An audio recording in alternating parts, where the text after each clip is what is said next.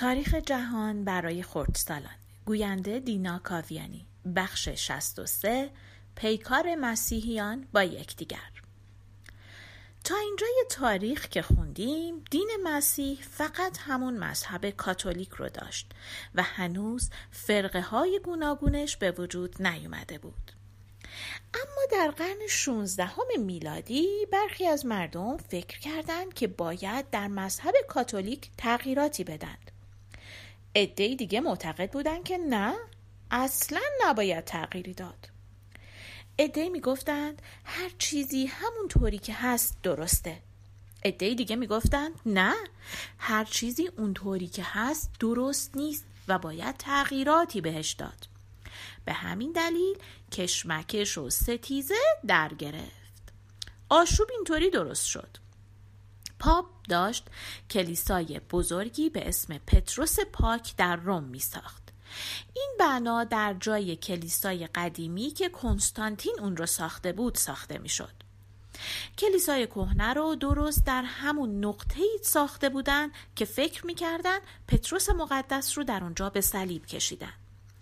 پاپ می‌خواست این کلیسای جدید بزرگترین و عالیترین کلیسای جهان باشه چون حضرت مسیح گفته بود تو تخت سنگی و من کلیسای خود را بر این تخت سنگ خواهم ساخت. پتروس در زبان لاتین به معنی تخت سنگه. برای همین کلیسای پتروس پاک باید بزرگترین پرستشگاه دین مسیح می‌شد. میکلانج و رافائل هر دو روی طرح این کلیسا کار کرده بودند. برای به دست آوردن سنگ مرمر و مصالحی که برای ساخت این کلیسا لازم بود پاپ هم همون کاری رو کرد که بقیه کرده بودند. یعنی بقیه ساختمون های روم رو ویران کرد و از سنگهاش برای ساخت کلیسای تازه استفاده کرد. ولی گذشته از همه اینها پاپ برای ساخت کلیسایی به این عظمت به پول زیادی نیاز داشت پس تصمیم گرفت این پول رو از مردم بگیره در این زمان مردی به اسم مارتین لوتر در آلمان زندگی می کرد که کشیش و معلم علوم دینی در یکی از دانشگاه ها بود. مارتین لوتر با خودش فکر کرد که نه فقط این کار بلکه خیلی از کارهای دیگه هم در مذهب کاتولیک درست نیست. برای همین سیاهه یا فهرستی از 95 موردی که به نظرش در مذهب کاتولیک درست نبود فراهم کرد و اون رو بر در کلیسای شهری که در اون زندگی می کرد آویزون کرد و در معزه های خودش مردم رو از انجام این کارها منع می کرد.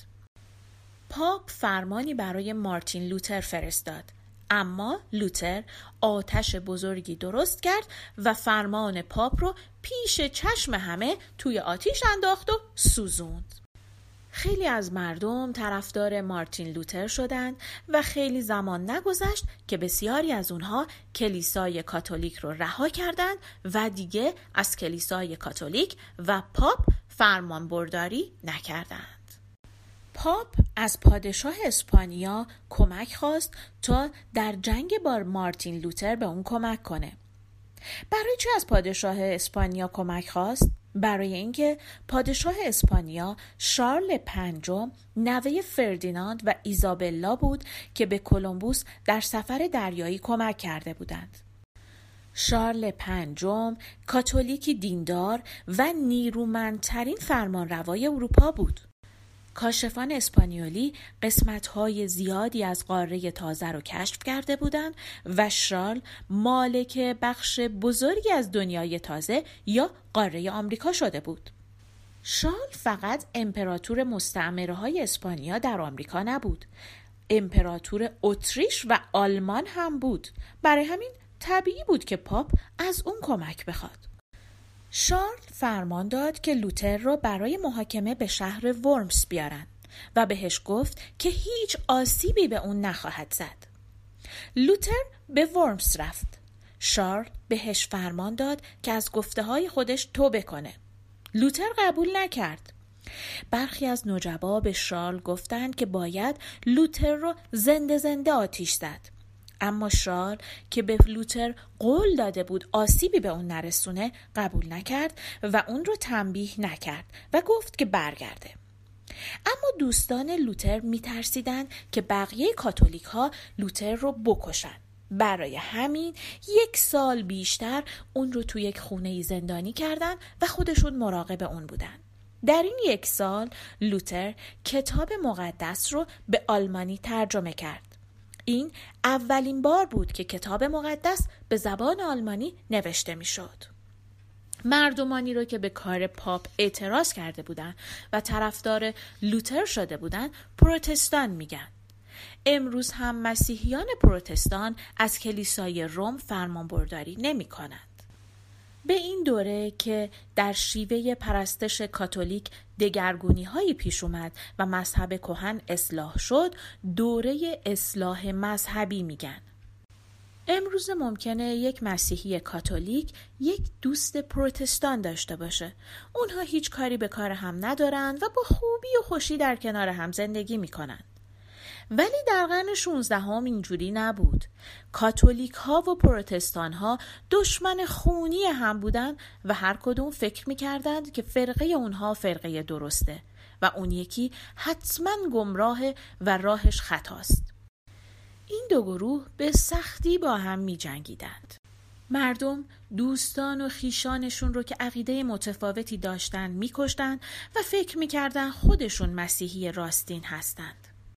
شارل از این همه کشمکش و جنگ دینی که در امپراتوریش پیش اومده بود خیلی خسته شده بود و اصلا دیگه حوصله فرمان روایی رو نداشت.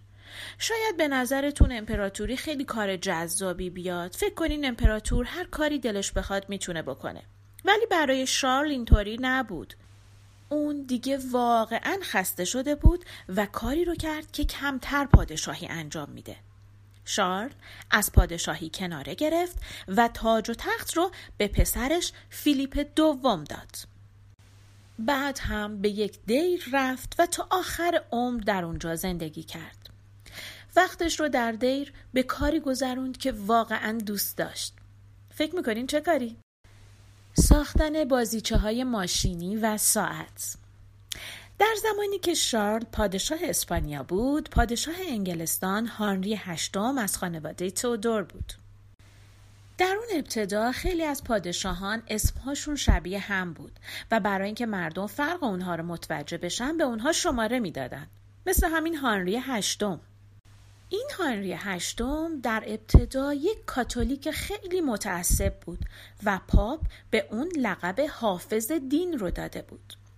هانری زنی داشت که می‌خواست اون رو طلاق بده چون این زنش بچه دار نمی‌شد و هانری دوست داشت که بچه داشته باشه. پاپ تنها کسی بود که می‌تونست حکم طلاق رو جاری کنه. پاپ در روم پیشوا و فرمان روای همه مسیحیان جهان بود و هر مسیحی هر جای دنیا که بود چه در ایتالیا، چه در اسپانیا، چه در انگلستان باید فرمان پاپ رو اطاعت می کرد. هانری از پاپ خواهش کرد که بهش اجازه بده تا زنش رو طلاق بده. پاپ هم گفت نه چون این اجازه به اون نمیده. هانری با خودش فکر کرد که این اصلا درست نیست یه مردی توی کشور دیگه بخواد در کار پادشاه انگلستان دخالت کنه حالا اون مرد می‌خواد پاپ باشه یا می‌خواد هر کس دیگه ای باشه اینطوری شد که هانری با خودش گفت که باید خودش پیشوای مسیحیان انگلستان باشه تا هر کاری که دلش بخواد بدون اجازه پاپ بتونه انجام بده. به این ترتیب خودش رو پیشوای مسیحیان انگلستان خوند و زنش رو هم طلاق داد. از اون زمان به بعد همه کلیساها در انگلستان تحت فرمان پادشاه شدند و دیگه گوش به حرف پاپ ندادند. بعد از این هانری هشتم پنج تا زن دیگه هم گرفت. یعنی روی هم شیش تا زن داشت. البته این زنها رو جدا جدا گرفت چون مسیحیان نمی‌تونن در یک زمان بیشتر از یک زن داشته باشن. زن اولش رو خودش طلاق داد. گردن زن دومش رو زد و زن سومش خودش مرد. سرنوشت سه تا زن بعدی هم همینطور شد. یعنی زن چهارمش رو طلاق داد، گردن زن پنجمش رو زد و زن ششمش خودش مرد. البته هانری هشتم قبل از مرگ زن ششمش خودش مرده بود